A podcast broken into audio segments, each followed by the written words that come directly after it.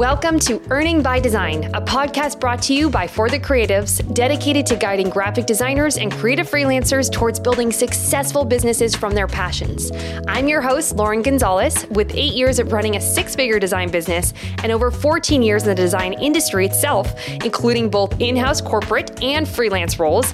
I'm here to share insights and strategies to help you thrive in your design business. My journey was not without its challenges, including finding well-paying clients and managing an overwhelming workload for very minimal return.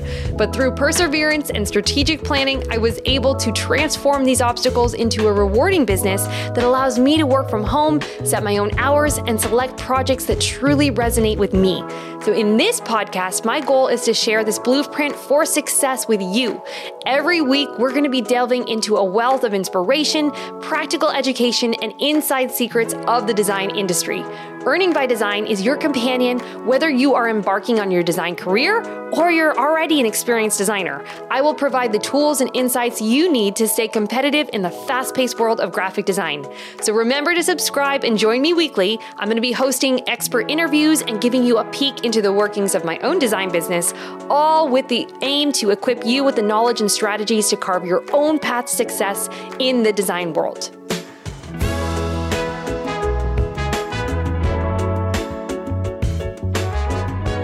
Hello, I am very excited to be starting this new podcast, Earning by Design, and I'm going to, in this episode, give you a bit of a background on who I am, and we're also going to talk about the topic on expectations when you're first starting to get into freelancing, because sometimes people aim way too high and then they don't meet those expectations, and then they give up way too soon. And so I want to just address that. But first, before we get into that, I want to just give you a background. My name is Lauren Gonzalez. I have been an artist, a designer, really all my life. I've been designing or drawing. I did win a contest for creating a greeting card when I was about 7 by the LA Times, where I grew up in Los Angeles. And then, though, I really had a strong focus on getting into the world of animation. And I was always drawing. I was trying to get into Cal Arts, which is the character.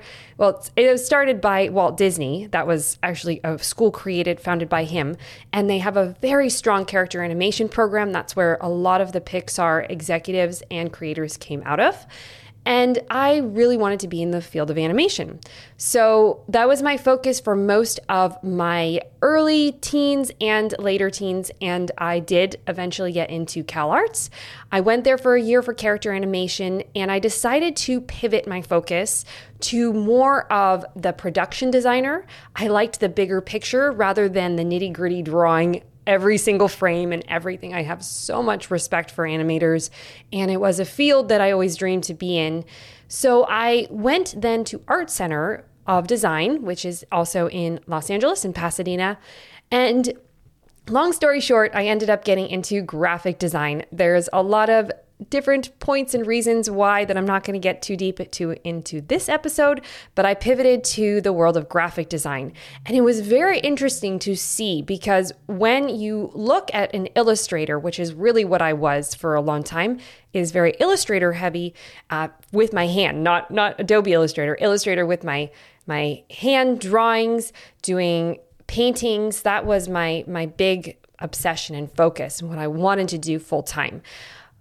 But when you look at the bigger picture of graphic design, it is almost like the illustration is a part of it. It's a component. And I was fascinated by that and how much depth the world of graphic design had, and in putting the components of typography, the components of illustration, the components of visual, the components of all the compositional elements that I'd been learning in illustration, but into anything, and how broad and far-reaching graphic design was.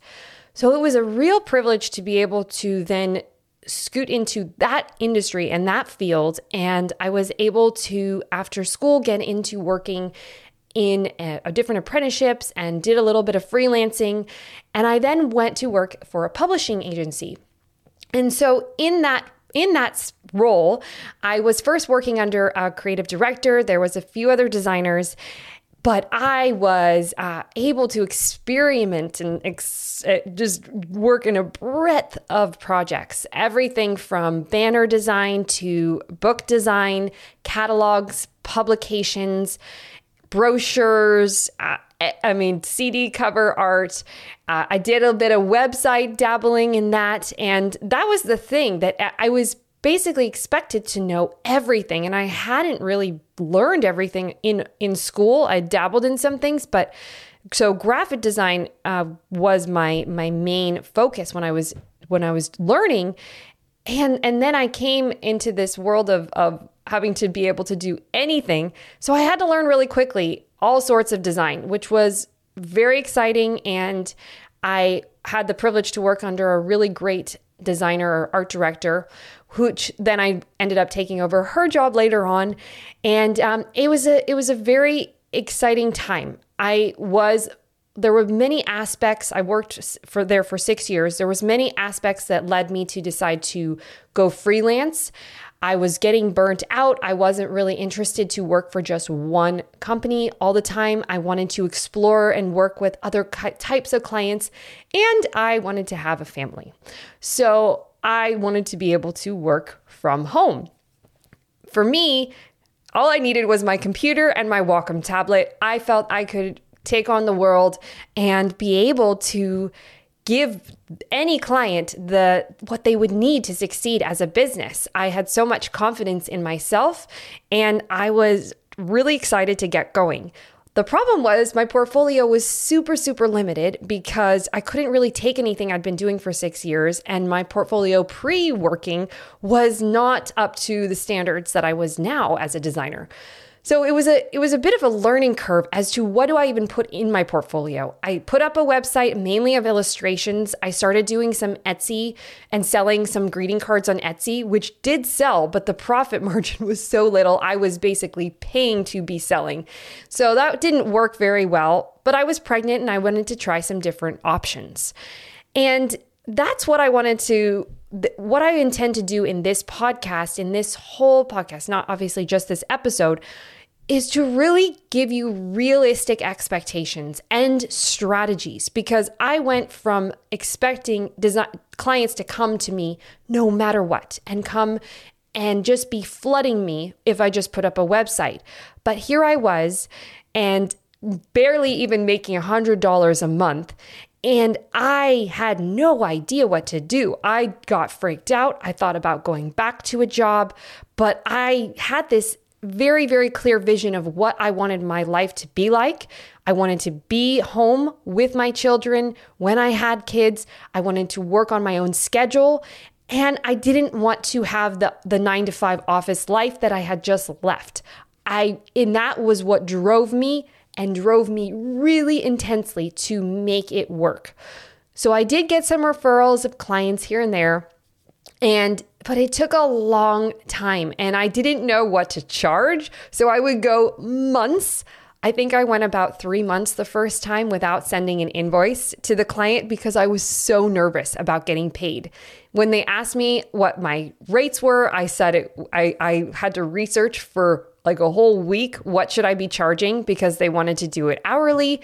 And it was really all about whatever the client wanted. I did it, even if I had to work hours and hours and hours for $50. It was really ridiculous the way that things were. But I didn't know any better. I didn't have any framework. I didn't even know to research. I just was winging it, and I had my computer, my iMac, and my Wacom, and I was, like I said, thought that I could conquer the world. So later on, as time went on, I started to notice I would get some referrals from a specific industry, and things started to just move a lot better. And I started to get more clients and get more clients. I was able to go from charging very low to now I'm able to be charging over $10,000, $20,000 for projects. I am making a great living with my computer and my Wacom. I've been able to not miss any of my both of my kids now, the oldest is 7 and my youngest is turning 5 in January. I've been able to be there for them. I go to school activities. I get to be and greet them when they come home, pick them up from school. What graphic design, my business, has given me is something I am forever indebted to, because I did not want to have that 9-to-5 life. And so I wanted to also share that with others. What was my journey? How did I get here? Because that's something that I feel is important to give back.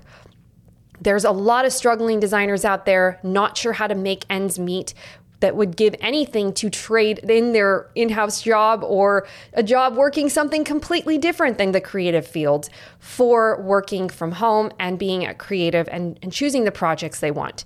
And I feel very blessed to be in this position to have gotten to this point. But at the same time, it took a lot of work. It's not something that happened within a month period or even a few months.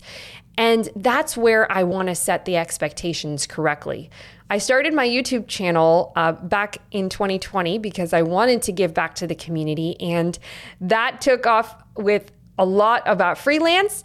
And that was my primary focus. But I noticed there's a huge population of people looking to learn graphic design on YouTube as opposed to really freelance. So I felt the podcast was a great way to talk more about the marketing side, talk about the freelance side, and be able to have this platform to go longer time period. You know, YouTube videos are generally pretty short. So I'm excited about what this is going to bring to you and give you more insights. I'll be able to go more behind the scenes in my business. I'm planning to interview experts all over in the field related to design, people outside of the design field that can help give us some insights as well. So I really want to give that a lot of value to you. And I want to talk about also the expectations, because going into something, you know, when you're little and you have your expectations super high, maybe for Christmas, and you think you're going to get this exact toy that you want, and then you wake up on Christmas and it's not there. And so that just ruins Christmas that day, maybe. I've had that happen to me before when I was little. And that's what I feel a lot of people get really overexcited about going into the world of freelance and working for themselves, because who doesn't want to work for themselves, right? Having that boss over your head, having all the constant people requesting designs in-house, it gets overwhelming. Especially at one point, I was the only designer in-house. I didn't enjoy that. I didn't enjoy getting requests late at night to have something done the next day, and how it was all my fault if something wasn't selling. I just didn't like that. I wanted to be able to feel more in control of my life. So the expectations that I had were much higher than it was. And I was disappointed when I went out and I noticed that clients don't just come magically to you. And with the world as it is, where there are more and more people getting into the design industry, it's important that you set your expectations very specifically and not too high right off the bat. That doesn't mean you should just not aim to the stars as to where you want to get to, but you have to be realistic in the approach and the timeline. I think that someone could set up their business correctly within 6 months to a year and be getting the consistent clients by the end of that point. But when you first just go in and you think, okay, I'm going to put up some work on Instagram and I'm going to put it on my website, and then you post a few times and nobody signs up to be your client, and then you just give up after that, that is what is not going to make you successful as a business owner and as a freelance designer, because that's where you got to reframe also the word freelancer. I know a lot of people don't even like being called freelancers, but essentially, you are a business owner, which means you aren't just the creative side of things. You also have to take on and put on this hat of have to really think bigger and not just about what's the next post or what is the next passion project I'm going to put out. You have to think long term. What is the business that you want to have in 1 year from now, 2 years from now, 5 years from now? And think with who is the target audience? How are you going to reach them? Where are they online? And do these initial internal branding points before you start complaining that you're not getting anywhere and you're not doing things. It takes time. It takes patience and it takes persistence. I worked for about 2 to 3 years and was working weekends, was working late at night when my kids were sleeping in nap time. In the middle of the night, I was working all the time to figure things out. And I am not saying you need to do that.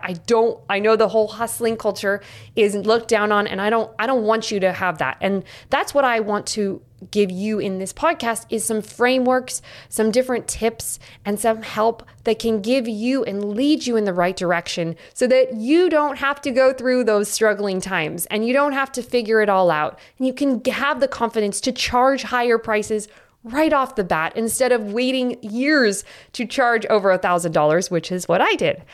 So expectations going into it, I want you to really, if you take away something from this episode, is gain that patience. Be willing to have something take time. Don't feel that just because the next designer over has 100,000 followers on Instagram and is getting a bunch of people engaged that they are being successful or that you will not get there. First off, you don't know if all the engagement is actually getting them clients, because I can tell you, I don't use Instagram at all for my design business. And I have consistency in my clients. I have already January through June lined up with projects of next year, which I feel incredibly excited about. And if you look on my Principium Studio, which is the name of my design business, if you look on my Instagram, I barely post there because that's not where my ideal clients are. That's not where I've grown to get people coming to me. So don't just take what the engagement you see on the outside as the make or break of if you're not at that level, then you're not going to be having a successful business, because it takes a lot more than just the social presence. While that is super important to, in some specific areas and industries, to get known when nobody knows about you, you have to go out and allow people to find you. It doesn't necessarily translate or mean that designer who has that a million subscribers or followers is having a successful business. So just make sure you stay in your own lane.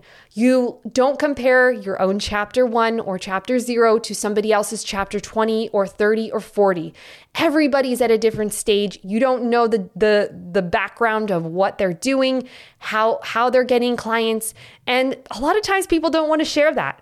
And here on this podcast, I am going to share that. I'm going to talk about where I got my first clients. I'm going to talk about where I got my second clients, my third clients, how I was able to get that consistency. What did I need to do to get there? And I'm going to take you through that journey. And I'm super excited to also revisit these times, because for me, it's going to be something that I think I'll learn from as. And I would love it if you send me a direct message on Instagram and let me know what specific freelance topics you would like to know about, because here in the podcast, I want to make that space for everyone. I want to be able to give this podcast to you so that you can have the tools you need to succeed. So thank you so much. And I am excited for what we have together to share in this future of this podcast and moving forward. I wish you all the best in your business, and that you will set your expectations correctly, because you don't want to aim too high and then fall. You want to have that gradual increase that when you look back, you realize you had that patience, you had that persistence, and you had that dedication. Thanks so much again. I'll talk to you next time.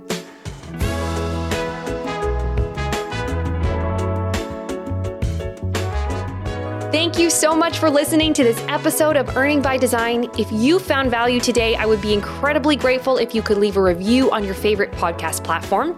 Your feedback not only helps this podcast to grow, but it also helps to get in front of more designers who need help too.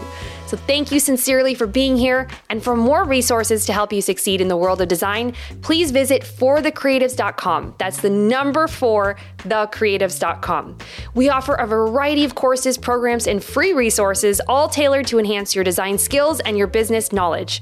Also, be sure to follow me on Instagram at @forthecreatives for more updates and tips. And if you haven't already, join my growing community of over 100,000 subscribers on the For the Creatives YouTube channel that has more content, all designed to fuel your creativity and your professional growth. Until next time, keep creating, keep exploring, and continue to push the boundaries of your own creative journey. I'll be here to guide and inspire you every step of the way.